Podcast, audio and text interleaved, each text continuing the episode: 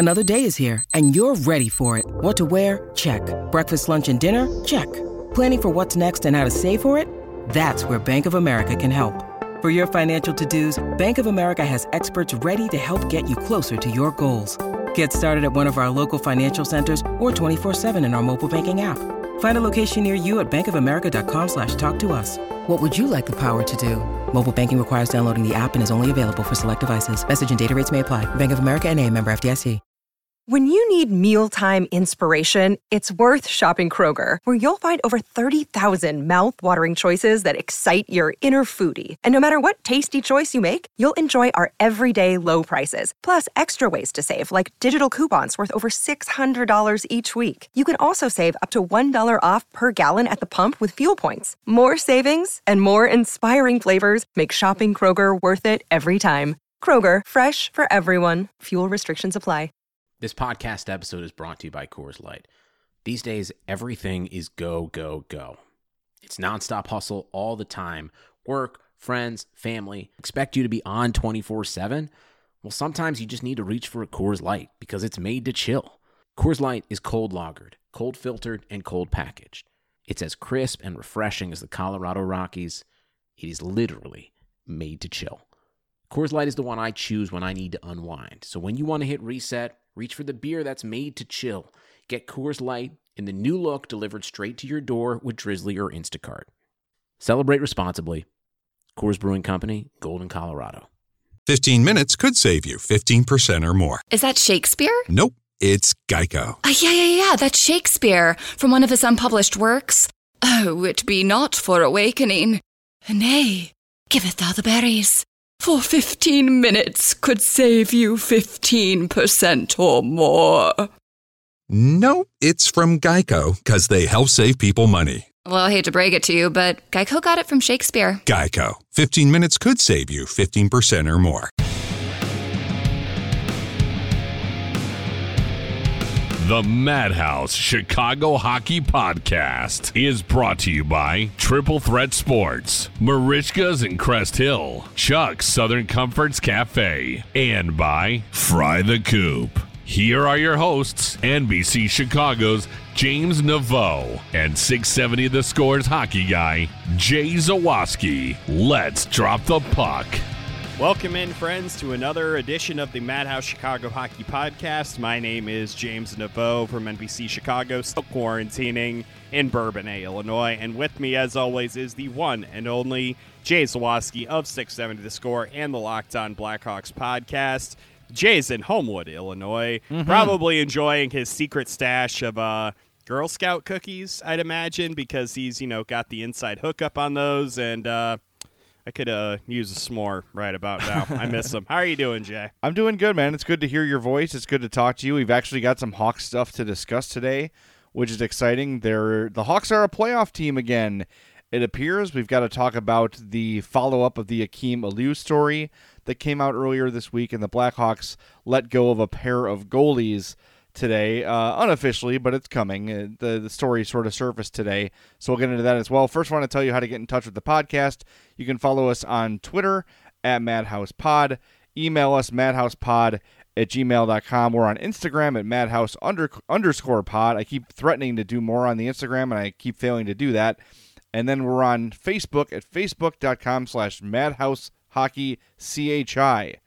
There's some weird Madhouse podcast comedy show that was made like hasn't done, updated since 2017 that owned the Madhouse Pod on Facebook. So I'm trying to get it from them, but who cares? You just search for it on Facebook and you can find it very, very Yeah, easily. you'll find us. Yeah, we're not hard to find.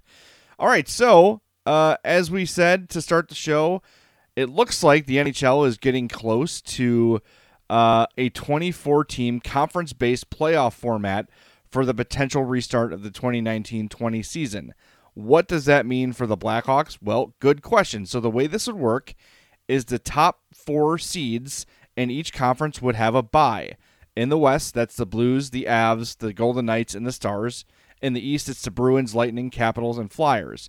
Then the 5 through 12 seeds would all play in a five game play in series. That means your Chicago Blackhawks are the 12 seed and would face off against the Edmonton Oilers in a five game playoff play in series. Stan Bowman's job is safe. The Blackhawks made the playoffs. You can't fire him when he makes the playoffs. End of story. well, I don't want to do this podcast anymore. I changed my mind. I'm done. All right, talk to you later. Good, good, good Jake can handle the rest of this. Um, okay, so I don't know. Do you want to just go like, you know what? Let's start with the format itself. What do you think of the format? I love it.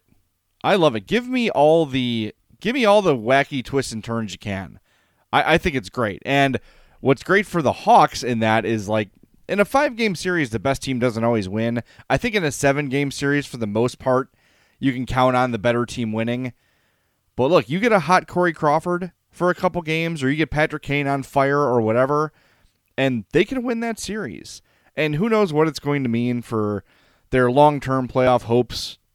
But look, aside from the really elite teams in the West, the Blues, the Avalanche, is there that big of a gap between all these teams? Like when you talk about the Oilers, the Predators, you know, even Arizona, Winnipeg, they're all pretty good. You can make a case for them going pretty far in the playoffs. So, um, I think once they get in, all bets are off.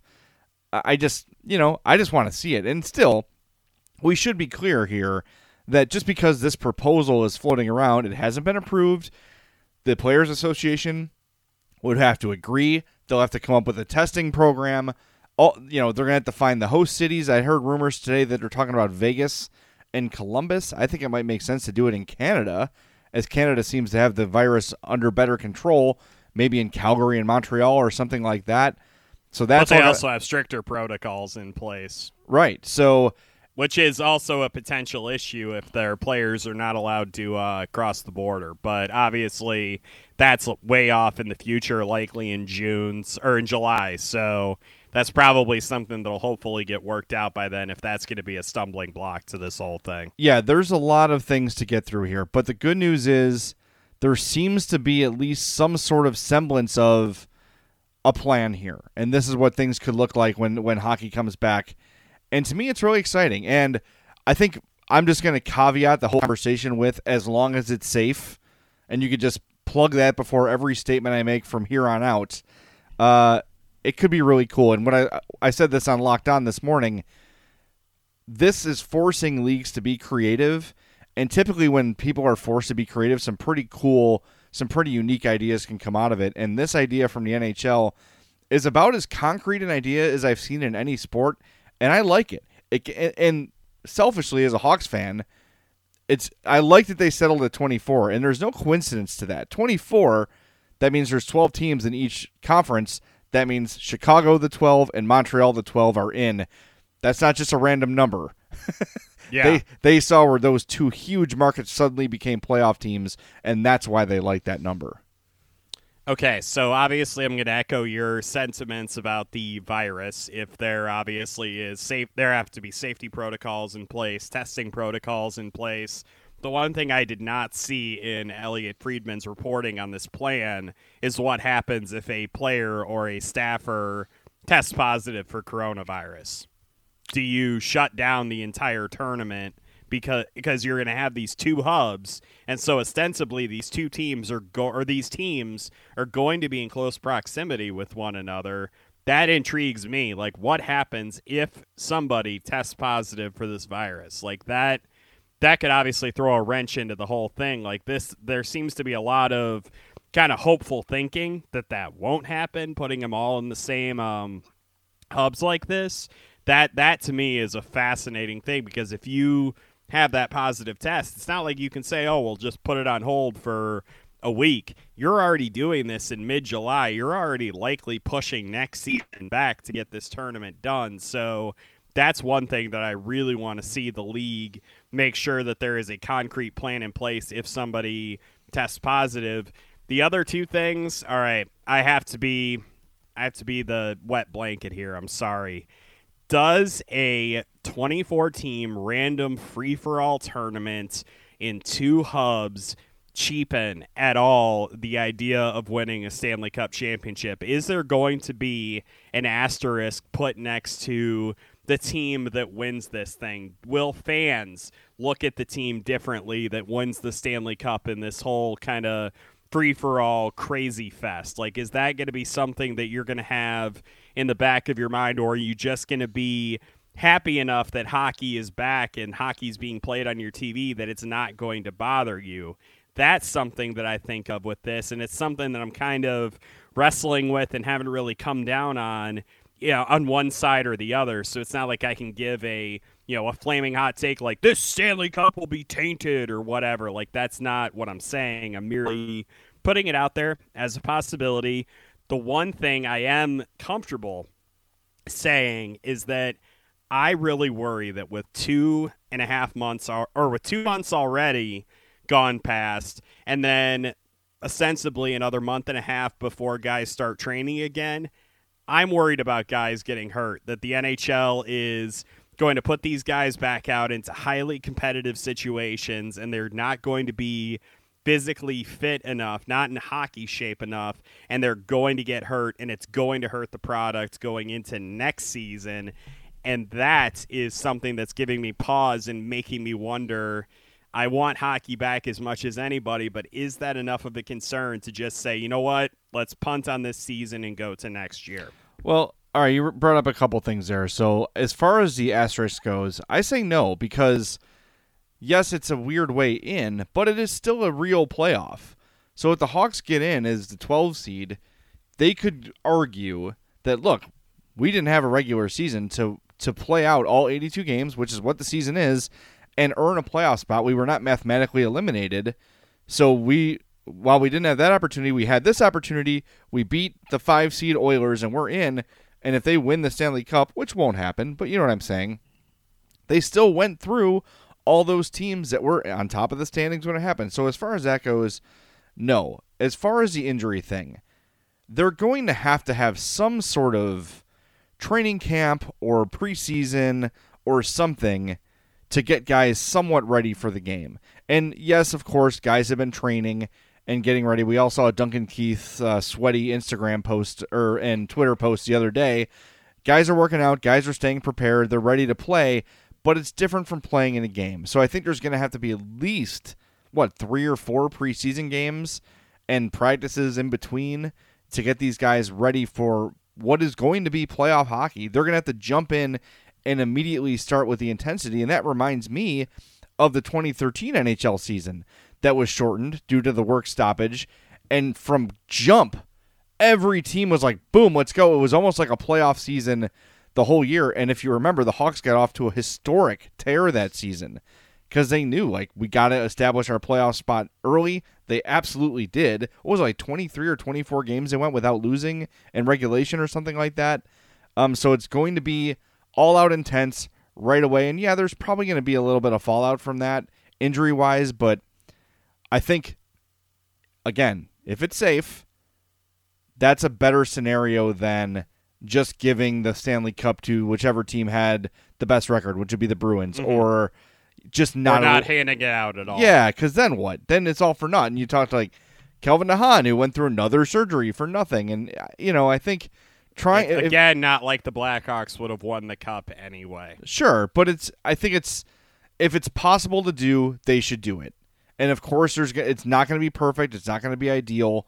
But if they can find a way to make it happen, they should absolutely do it. And, and I like the fact that the NHL is actually they're doing a pretty good job here with the innovation of this thing. I'm pretty pleased with it. I'm pretty surprised with how how well thought out at least this part of the plan is. Now the really important part of the plan is next. What's that going to look like? I'm a little less confident about their ability to make that happen, but we'll see. So far so good. Should I bring up the the I, I guess it would be the swollen elephant in the room that the last time the NHL kind of faced a crisis involving a disease, it didn't really acquit itself very well. Do I, think, I need to bring up the mumps thing? I think that it's different leadership now than what the leadership was during the mumps crisis. I don't think Gary Bettman and company were in charge then. I could be wrong. No, when Sidney Crosby had mumps. Oh yeah, like, all that stuff happened. Oh God, I forgot about that. Yeah. That's see, I I think that they're you know, they're talking to scientists. They're I'm sure this is like a huge like oh god if we screw this up kind of thing that's really it we can't you know oh lol nhl you know you can't just like kind of laugh it off like this is obviously deadly serious stuff you do not want staff or trainers or players getting this disease like i'm really curious to see how they're going to handle it. I'm not saying like, oh, this mumps thing is entirely indicative of how the NHL handles anything, but it's like, you know, the NHL tends to screw things up. Even if it's like in subtle ways, they're kind of the bumbling, like slightly drunk uncle of the sports leagues, I feel like. yes. They I, I do like I let me say this. I am confident that they are going to come up with a very detailed plan and they are going to take every precaution possible. I will say that. But I still want to know what happens if somebody tests positive. Like that to me, that's going to be the breaking point of the plan for me is what happens in that situation. And back to the injury thing, I will say that it is similar to how short the preseason really is in hockey. I mean, training camp's only what, two weeks at the start of the year? Like, it's generally pretty short. They pack the preseason games into a really tightly condensed schedule at the end of September, beginning of October. So I get the similarity there. And yes, it is similar to what happened in that January of 2013 year when the Blackhawks went 24 straight games without losing. Like, yes, that is, you are 100% right. And that is definitely something I'm taking into consideration with that. The other side of that, too, do you worry about quality of play? Like, that's, that's something to me. Do I really want to watch a bunch of sloppy hockey on what's probably going to be pretty bad ice considering we're playing in the middle of July. Like in addition to the injury concerns, I'm just wondering if are we going to see these guys at their best and I think the answer to that is probably an obvious no. Well, you're probably right. And whatever we see in any sort of sports is going to be different this year. Like there's no doubt about it. If the perfect product is not going to come back this year. Hell, fans might not be allowed in buildings next year either. So let's just not assume this is a one year thing. There, of course, it's not going to be perfect. It's not going to look great. It's not ideal. It's not an 82 game season in the playoffs. But on the other hand, yeah, there might be some rink rust or whatever you want to call it, but you've got guys who are rested and who could play longer and who aren't as dinged up as they would be during a typical playoff run. So maybe yeah. it offsets. By the way, uh, good, that's a great point, by the way, Jay. I will definitely give you a lot of points to your argument for that. Damn right you will. Uh, our buddy, our buddy Chris Hubble at Triple Threat Sports, they have been churning out masks nonstop uh, over the last few months, and now they have plain masks in stock, ready for immediate pickup in Orland Park. They're seven dollars each. Twelve colors are currently available. They are also doing the custom orders. So reach out to Triple Threat Sports 708 478 6090 or email chris at triplethreatsports.com. Here's some info. Single pleat made of heavyweight but breathable 8 ounce 50 50 poly cotton blend. There's a pocket at the bottom of the mask where you can insert another piece of material paper towel, coffee filter, unscented dryer sheet, etc. for an additional disposable layer of protection. It's heavy duty, reusable, and can be washed at home. So hit up our friends at Triple Threat Sports. They can even accommodate large art orders uh, up to 10,000. So if you need a bunch of masks, hit them up. Again, 708 478 6090 or send a PM to Christopher Hubble on Twitter, on Facebook rather, or to Triple Threat Sports and get your mask. You need it. If you don't have one by now, what are you even doing? Get don't stay home until you get one of these, you fool. All right. So thanks to Triple Threat Sports for uh, shutting down their sports press and opening up their mask press and really stepping up. And this is great because it's keeping their employees and their seamstresses employed and working during this hard time. So we talk about supporting small business like our restaurant friends at Marishka's and Fry the Coop and Chuck's. Triple Threat Sports is another small business that maybe isn't top of mind for people. Support them, get the mask you need, even if it's one. It helps Triple Threat Sports stay open, and that's what's important during this time. James, you want to take a do quick... you have a favorite mask, by the way? That, I do have to ask you that before we go to break. Do I don't have like I don't Do wear a multiple lo- masks or I have one that my uh, my friend ordered a bunch from a seamstress in our town. This is I mean this is like right when it started, and she just gave me like a random one. It's sky blue and it has like little tiny like American flag patterns on it, and it fits me perfectly. I love it. But it's the same exact style that Chris is making. Uh, but I'm looking at his website here. There's a Notre Dame one. I see a Spider-Man one, Cubs, Sox, Blackhawks.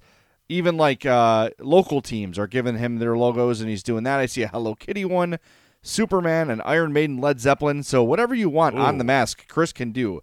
So yeah, hit him up, triplethreatsports.com. Get your masks. Uh, James, why don't we take a quick break? When we come back, we're going to talk about Akim Aliu writing for the Players Tribune about his time uh, in the minor leagues. Earlier this season, he kind of shined a light on Bill Peters and some of the abuse he had undergone during his career. And a former Hawk maybe chimed in. We'll fill you in next on the Madhouse Chicago Hockey Podcast. Introducing touch free payments from PayPal, a safe way for your customers to pay. Simply download the PayPal app and display your own unique QR code for your customers to scan. Whether you're a market seller, I'll take two tomatoes and a cucumber, poodle pamperer, piano tuner, or plumber. Signing up to accept touch free payments for your business is easy. Touch free QR code payments. Shop safe with PayPal. Today on News 4 at 4. It's one of the most anticipated lists of the year. Consumer Reports top new vehicle picks. Susan Hogan is working for you, showing you the safest, most reliable cars for your money. Today at 4 p.m. on NBC4. Many kids in our area are back to in person learning, and we are helping you keep them safe in the classroom. We're working for you. Small steps you can take at home to protect them at school, and expert advice to ease anxiety for you and the kids. This week on News 4 Today on NBC4.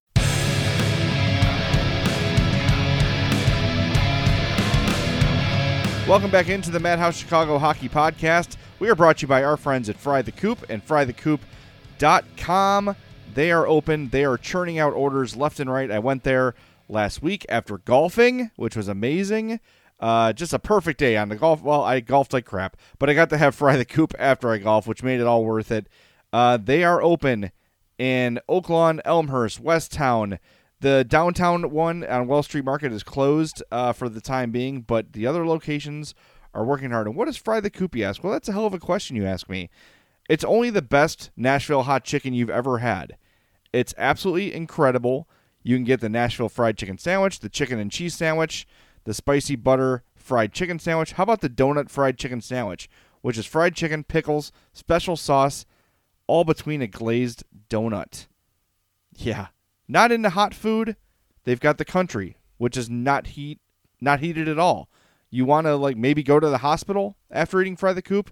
Order the Little Insanity or the Crazy. There's two levels beyond hot, and when I eat the hot, I start seeing things. So whatever your taste for hot is, Fry the Coop has you covered. Hit them up at frythecoop.com. You can order online. Every location has a pickup window. They are handling this pandemic perfectly Proud to be sponsored with them. Come get your happiness at Fry the Coop. James, Akim Aliu wrote for the Players Tribune this week, and uh, there is a bit of a Blackhawks connection to it, aside from the fact that he was a Blackhawks draft pick. Oh well, yeah. I mean, aside from the Blackhawks draft pick, of course, but like it just there was a the article essentially was um, him going into greater detail about some of the challenges that he faced when he was playing in junior hockey. We all know uh, Akim's stories about um, dealing with coaches, with Bill Peters and others, and he went into greater detail. And I think the the ultimate takeaway from this is his comments when he said the NHL's title for their annual diversity campaign is "Hockey is for everyone." It makes me crack up because right now hockey is not for everyone. And then he details uh, some of the things that he went through when he was a junior player in the WHL, or sorry, the OHL, whichever. Sorry, one of those leagues. OHL. There are too many of them in Canada. Dang it. OHL. You're right. Okay, so it's OHL. Uh, and his and the big, uh, obviously, he was discussing some of the incidents that had occurred, and he said there's a paragraph here that I want to read to kind of set the scene for uh, some of the things that you know were to come for him. That the same kid, the guy who went on to play over 400 game NHL games, came up to me a few days after I refused to take part in this horrific ritual, which, by the way, involves stripping naked on a bus. and tapped me on the shoulder during a practice. I turned and he shoved his fiberglass stick through my mouth. I lost seven teeth in half a second, blood gushing down my chest and into my pants. And that was when I knew this game, it's not for me. It never has been. And I knew another thing I had to fight for my life. So he talked about his experiences in Windsor. He did end up naming names in the story about the people that had done some of these things to him and it's just it's remarkable to me like reading this story and I think you and I kind of came away with the same conclusion about it which is pretty simple honestly and that is there is something systemically and endemically wrong about the game if that kind of thing is maybe not necessarily like acceptable in the broader sense of things like people say all the right things about it but there is something about the culture that encourages it and there's really been nothing honestly done to stop it from happening. And it definitely is a moment where we really are going to have to like reflect on this and really kind of you know figure out what this means for hockey and more importantly what we need to do to stop it from happening in the future. Well look denying there's a problem is putting your head in the sand. And part of this is the economic demographics of hockey. For the most part, to be a successful NHL level hockey player, you have to come from a bit of money to pay for ice time, to pay for equipment, to pay for the travel, all the things that it takes to become a high end hockey prospect. That it takes cash to do that. To be honest with you, if my daughter wanted to excel at hockey right now, was a 10 year. She's going to turn 10 tomorrow. Happy birthday, Addie, by the way. If she wanted to take hockey to like college or beyond that, like, I don't know if I can afford to do that. And we own a home. We live in suburbia. We're not we're not poor by any means. You have to be somewhat affluent to make hockey work to get your kids to that level for the most part. The really, really great ones can find a way. But the vast majority of players, even the ones in the NHL, come from pretty high end families. You know, they or, or families make huge sacrifices to get their kids in the league. Because of that, the demographics culturally of the game are they're not very diverse. And right. it's not a game that is there's not a lot of African Americans or Latinos or whatever playing hockey for myriad reasons. And whereas if you're playing baseball or football or basketball or whatever, chances are you're going to have some people on your team that don't look like you. But these kids growing up playing hockey, everyone's like them. And I grew up, I'm going to point the thumb at myself. I grew up in Oak Lawn. I grew up in a lily white neighborhood. I did not know a black guy until I got to high school. My high school was maybe 3% African American, uh, was a higher percentage of Latinos, but my worldview was my tiny little world of Oak Lawn. And that's the reality for a lot of people. And you have to sort of learn empathy and understanding and try to put yourself in the shoes of other people. But for what Akim Aliu is outlining is not unique to him. He just has the nerve to speak up about it. You don't think Dustin Byfuglien heard this stuff on the ice all the time? You don't think Jerome Iginla heard it? You don't think Jamal Mayers heard it? All these guys hear, hear that word all the time. And I'm glad that Akim Aliu stepped up and said something. And it's sad that a lot of people are saying like, oh, you know, he's now he's just his 15 minutes are over and he's trying to get, you know, he's trying to to get fame. Look, this all came from wasn't the original the origin of this was a tweet that he sent that uh, he doesn't have a lot of followers. He's Akim Aliu. He's a minor league hockey player. He just randomly, I think, replied to a tweet. Right. That that was the origin of this. He's not out here looking for fame or fortune. What's he going to get from that? Even after this incident, and after the Players Tribune article, he has 10,000 Twitter followers. I assure you, when he wrote that to- that post, it was in the hundreds. So to, to think he's doing it for publicity is shameful. And uh, look, I think James and I, we've been called social justice warriors on this podcast many times, and whatever you want to say, fine. But just put yourself in the shoes of other people and be open minded when someone tells you something's a problem. I think it is a problem, and I think the league. I don't know how they address it because you put a bunch of 18 to 25 year old dudes in a classroom and teach them sensitivity training. Does that really work? Right? Does mm-hmm. that really does that really have an impact on guys? I don't know. I don't know the answer, but I know things need to change. the way he made it seem like when he is when he got to the AHL, yeah, he still had to deal with some of that from other guys, but it really boiled down to the people who were in power over him too. And he he especially he had already done this in the past, so I feel comfortable kind of going and going ahead and saying the coach's name. It was Bill Peters. It was Right. the former IceHogs coach. Later was the head coach. Uh, lost his job this season because of these types of allegations, and he went into detail in the piece about how Peters called him the N word over and over again, and he basically acted like it was nothing. And Akim said that he felt like it stripped him of his humanity to make, make him feel like he was nothing. Like it's this idea that this powerful figure who basically is the one guy who can say to the NHL team, like, hey, this guy is ready to play at the NHL level, or no, he's not. And he's stuck with this choice because this coach can basically make or break his future. Does he stand up for himself or does he not? And he details the struggle involved with that. He does say during the article that Jake Dowell tried to confront uh, Bill Peters about the behavior, but there's only so much that you can do as a young player. And I thought that it just it, it really spells out well the idea of just complete powerlessness and the um basically just Bill Peters was drunk with power, knew that nobody was going to do anything to him, and so he was able to do anything that he wanted.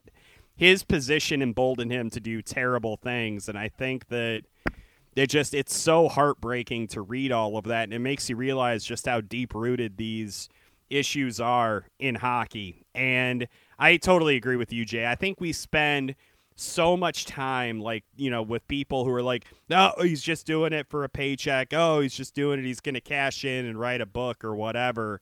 And the reality is we need to spend just as much if not more time looking at ourselves in the mirror and looking at our game through you know 2020 glasses no rose colored spectacles here and really see whether or not we can fix these issues that are so deeply ingrained in the game that we love.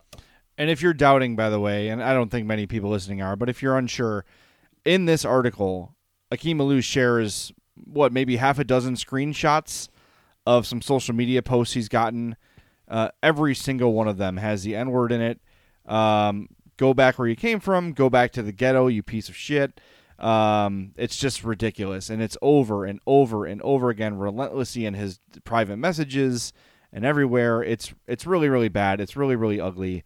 And uh, look, maybe the worst people are the most vocal, but what Akim Aliu says in here is for every one vocal racist, there's a thousand silent ones, and um, that's the reality that that he that he's living with, and uh, it's sad. And hopefully, you know, and I know that for Akim, things are probably going to get worse before they get better because now this article came out and he's going to get a bunch more because people, you know, the uh, the the news cycle moved on and now he's back in it, so those messages are going to start up again, and it's just it's just sad. But hopefully, by standing up, by being one of the first people to say, "Hey, look, this is a real thing. This is a real problem," uh, hopefully it leads to some change, and I hope that when it's all said and done, it, it feels worth it for Akim. I, I hope it does. And you brought up a great point too. Like I remember when he was drafted, you started to hear some of the things like, oh, you know, he seems like a, a an impressive prospect. Like he looks the part. We saw him in some prospects camp, and he looked like a. You can look at guys and say that's an NHL player.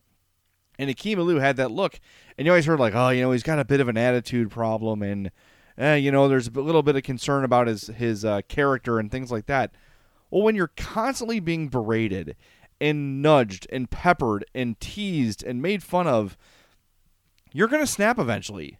It's going to happen. And then as soon as he does it, as soon as he turns around and is not participating in the hazing or is not participating in the little air quotes jokes about him and he can't take out quote ball busting, he's the bad guy. He's the one that's got a bad attitude and a bad personality.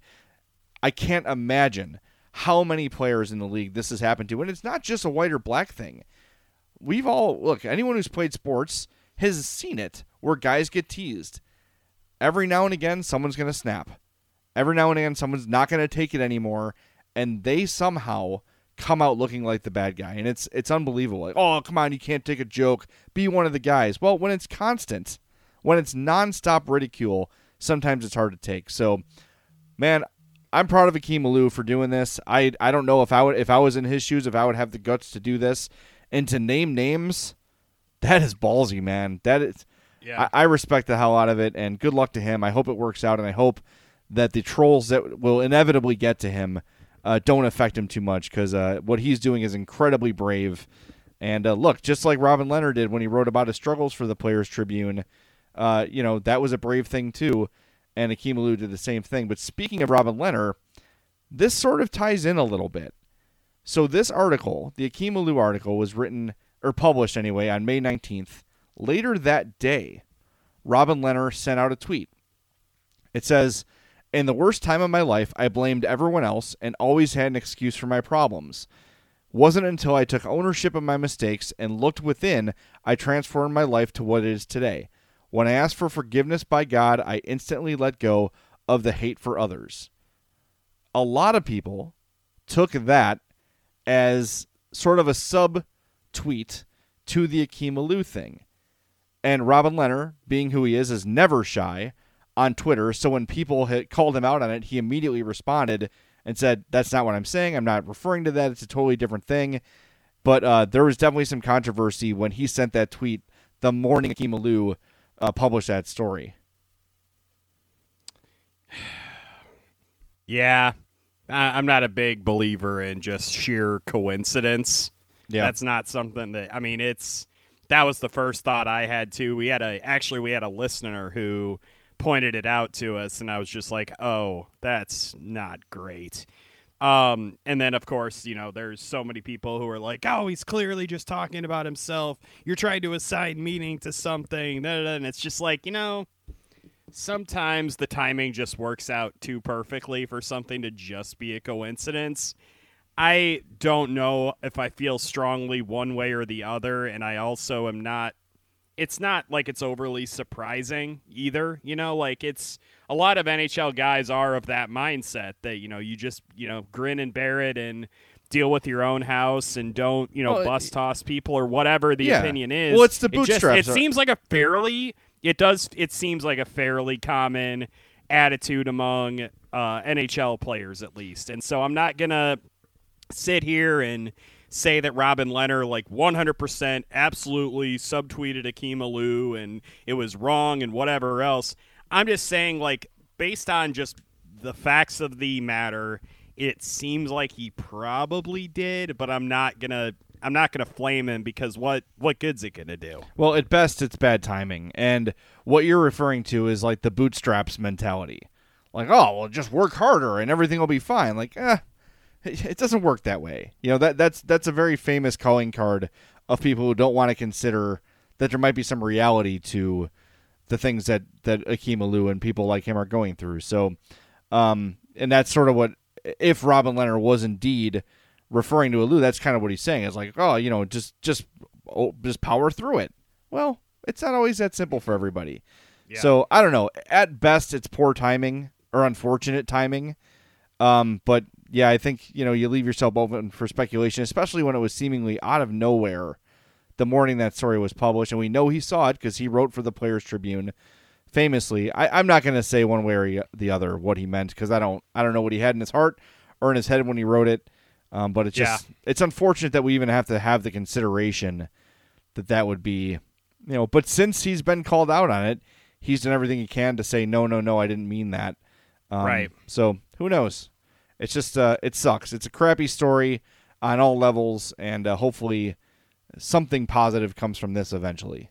We just asked that everybody. I, I think we ask always, always what our constant refrain is. I know you guys are probably tired of hearing it. Is before you rush to judgment one way or the other, just put yourself in his shoes. Imagine what that would be like as a young hockey player. You know, like you said, Jay, not like you're looking around on the team and seeing a lot of other people who have similar life experiences to what you have.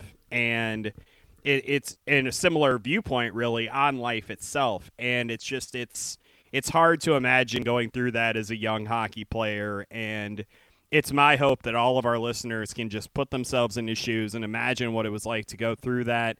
And then from there to try to make sure that your own biases aren't, you know, coloring your, you know, viewpoint of this whole thing and just to hopefully we can all like agree that hockey needs to be cleaned up, that this kind of thing should not be encouraged to happen whether, you know, subconsciously or consciously and we can move forward and we can make this sport better. I think that's what Akim Aliu ultimately wants to do and I hope that in the end he's ultimately successful. It's to take a lot, I think, to do it, but this is it's a good step to me. And reading this really made me realize again just how important it is. No doubt. All right, we have some uh, on ice news to talk about a little bit too, and I know that this is kind of a drag, and there's enough drag going on in the world. So uh, let's get to that. First, I want to tell you about our friends at Merichka's in Crest Hill, 604 Theodore Street. They're family owned and operated since 1933, and they're still open too, taking orders uh, takeout orders, all those things. So don't hesitate if you've been craving that boy sandwich. Hit them up at Merichka's. It's not just the poor boys, the burgers, the chops, the seafood, everything there is terrific. So, like we've said from the beginning, go support small businesses. Merichka's qualifies as one of those. They are our day one sponsor of this podcast, so we want to support them as much as we can. So hit them up, merichkas.com or facebook.com slash merichkas. That's M-E-R I C H K A S. Go visit them in Crest Hill and have one of the best meals of your life. All right, Scott Powers of The Athletic reported on Thursday that the Blackhawks will not sign goaltending prospects Alexis Gravel and Wouter Peeters uh, to entry level deals before June 1st and allow their NHL rights to expire. Peeters not a huge not a huge surprise.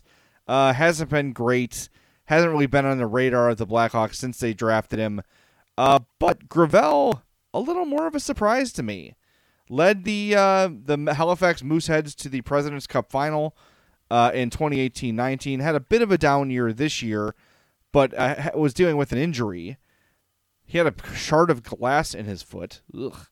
Um, Yuck. But yeah, just letting him go. So they must have high hopes for Kevin Lankinen and uh, and Collin Delia I don't know. It's it's kind of weird. Like I, you can never have too many goalies in the system. And Gravel to me always looked good in preseason games and things like that. Kind of looked the part as, you know, the starter in Rockford slash emergency backup type. I wonder what the plan is in goal. Well, also don't forget they also signed Matt Tomkins to a two-year entry-level deal as well. Right. Or two-way two two-year two-way deal. Sorry. Um, yeah, they've got a lot of uh, goaltending depth in their system right now, so you can kind of make some tough decisions on guys like that. I am a little bit shocked that they decided to go this direction with Alexis Gravel. Didn't have a great season last year. I was just looking up his stats, and I believe he had almost four goals against average last season. I thought that that it obviously not probably going to work out in terms of being an NHL caliber goaltender, but it's interesting to me that decision coming up on Corey Crawford and with the Blackhawks potentially deciding whether or not to hold on to uh, Malcolm Subban after this season, there's going to be a lot of change going on in the Blackhawks uh, goal, and I'm wondering if they're going to go out of agency and try to get somebody. But as we discussed ad nauseum when Robin Lehner was on this team, it's not like there are that many options out there. So, I my guess still is that Collin Delia backs up Corey Crawford next season. I would think that that's going to be what the Blackhawks decide to do. But you know these these moves are not hugely surprising to me. They still have a ton of depth on their blue line. Well, or I not can, blue line in their crease. You know what I meant? Yes, of course. Blue I can, paint, blue, blue line, whatever. in the blue area. I hear draft people screaming at us from our car. What about Askarov? Well, yes. If you don't know, Yaroslav Askarov will be in the NHL draft whenever that happens, and is considered to be the best goalie prospect in some times and in some time. And when we look at prospect look lists, our guys at McKeen's Hockey have him ranked 12th. He is the number one rated goalie, European goalie by NHL Central Scouting, number 10 by EliteProspects.com, number 11 by Future Considerations. That's right about where the Hawks are picking. So that's not that's a possibility if I don't know though if Stan Bowman feeling like his job is on the line is going to draft a developmental goalie when it feels like he needs to win now. That said, Bowman, when his job has been on the line, at least in our minds, has gone with some unconventional picks and things you wouldn't mm. expect him to do. So who knows? But that's a name to keep an eye on. Yaroslav Askarov. He was the goalie in St. Petersburg of the SKA last season, and I've seen him called the next Carey Price. So who knows? Maybe the Hawks are thinking goalie in the draft, but I think it's a little early to connect those dots because who knows within you know the next two or three months before the draft where things are going to slip, whatever. So You want to do a uh, trivia question real quick, Jay? sure. Can you name the NHL goalie who was drafted in the first round that played the most career NHL games? NHL goalie drafted in the first round to play the most NHL games. Um, let me think. Give me a, can you give me an era or is that giving it away?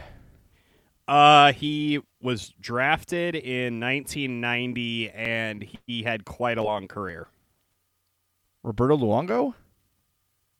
No, He's am I talking actually about? second. He played one. He was he was drafted in I believe 1997. Yeah, I you said say. 1990, and I my brain took me to 2000. I don't, I don't know why that happened. I don't Um, know. I give Mark up. Andre Marc Andre Fleury's number four on the list. He was the number one pick, I believe, in 02. Martin Brodeur Oh, was he the number was a first round draft pick, and he played 1,266 career games. He was pretty good. Yeah, pretty good uh, career for him. I was thinking to myself, I was like, how many like first round goalie picks have actually had like legit Hall of Fame type careers, like been you know that level of elite? It's not an incredibly long list. No. Uh, cur- currently in the NHL, Marc Andre Fleury was the number one pick. Carey Price, or well, number first round pick, obviously. Carey Price, the first round pick. Tuukka Rask was a first round pick. I did not remember that Devan Dubnyk was a first round pick, but apparently he was. Devan Dubnyk. That's right. He was a first round pick.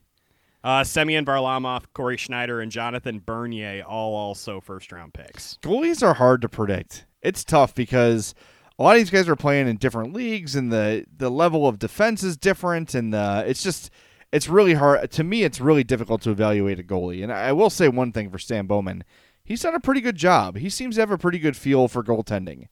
Um, that's not never really been a huge problem of the Hawks. Has been their organizational goaltending. They've always had a solid starter with a good backup most of the time, and then you know I, I don't know, is Delia ready for full time backup duty next year? I don't know. Maybe they see Lankinen as more of a developmental guy, so they want to give him more time as the starter in Rockford. So if they see him as a potential Corey Crawford replacement, which I think is a little premature, um, but they probably want to play him as much as they can.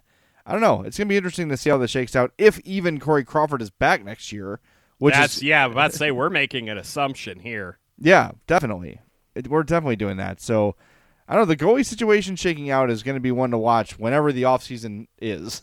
we have no idea when that will be, but uh, it's going to be interesting, man. And I, you know, I'm excited about the prospect of hockey coming back. Um, again, with all safety precautions being in place, bring it on. Uh, but man, there's so much that's going to happen in such a short time. Once things do come back, it's going to be like waking up from a nap and having to, you know, I don't know. I I'm going to make a bad analogy here, but run a marathon. It's just it's it's going to be weird. So, uh, but I can't wait. Let's bring sports back as as long as the doctors and scientists say so, and only when the doctors and scientists say so. Are we going to do uh, hot mic broadcasts when the Blackhawks are in the playoffs and getting uh, thumped by the Oilers? Absolutely, I would do that. Yes, for sure. Because I'm not going to be on the score then. I don't. There think. you go. So See? yeah, we Well, should- oh, are you going to be doing uh, post game shows? no, I doubt that. Okay. But uh, if I am, I'll be probably doing them from home. so he Good theoretically point. could do a hot mic, and I'm just like, all right, see ya, and go on the air at the score. So I don't know. That would be hilariously funny. I think that should happen. Mitch Rosen, if you're listening, make not. that happen. I promise you he's not. All right, well, that's going to do it for uh, today's edition of the Madhouse Chicago Hockey Podcast. Need to shout out our friends at Chuck Southern Comforts Cafe. Yep, they're still running curbside pickup, delivery, whatever you need. Chuck'sCafe.com, the Mexican, the barbecue, the uh, Cajun food, the desserts. Oh my God, everything at Chuck's is amazing, and it is almost Saturday. That's the Needed pibil special, my friends. That's what you're going to want to try. But everything there is terrific. I always talk up their jambalaya. I have been craving that lately. I have not been able to get out to Chuck's because they're I'm like sort of away from Chuck's now. That was like the one bad part about moving from Payless to Homewood is I moved far away from Chuck's. But I'm going to get there soon over this pandemic and cannot wait. to try the jambalaya or the cochinita pibil again. So go to chuckscafe.com. They've got locations in Burbank and Darien. But that's going to do it for this episode of the Madhouse Chicago Hockey Podcast. We will talk to you very, very soon, hopefully with some sort of announcement about hockey's return. Thanks for listening. Have a great weekend. We'll talk to you next time. The Madhouse Chicago Hockey Podcast was brought to you by Triple Threat Sports, Merichka's in Crest Hill, Chuck's Southern Comforts Cafe, and by Fry the Coop.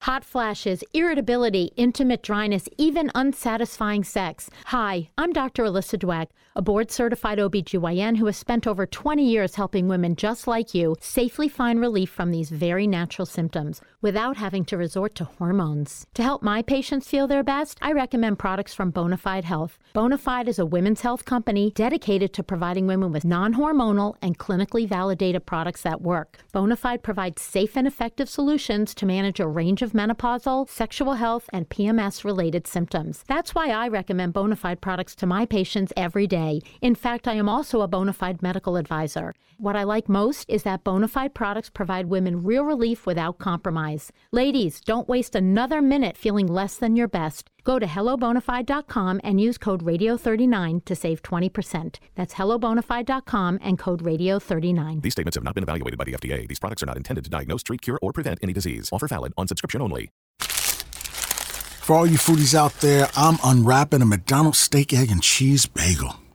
Ooh, look at this steak. And the juice running down the side. Got a little bit on the wrapper here. Mmm. And then the fluffy egg and real cheese folded over the side looking just so good. Mmm, grilled onions and a butter bagel too. Thumbs up for McDonald's steak, egg, and cheese bagel for breakfast. Love it. Mmm. Ba ba ba ba. I participate in McDonald's.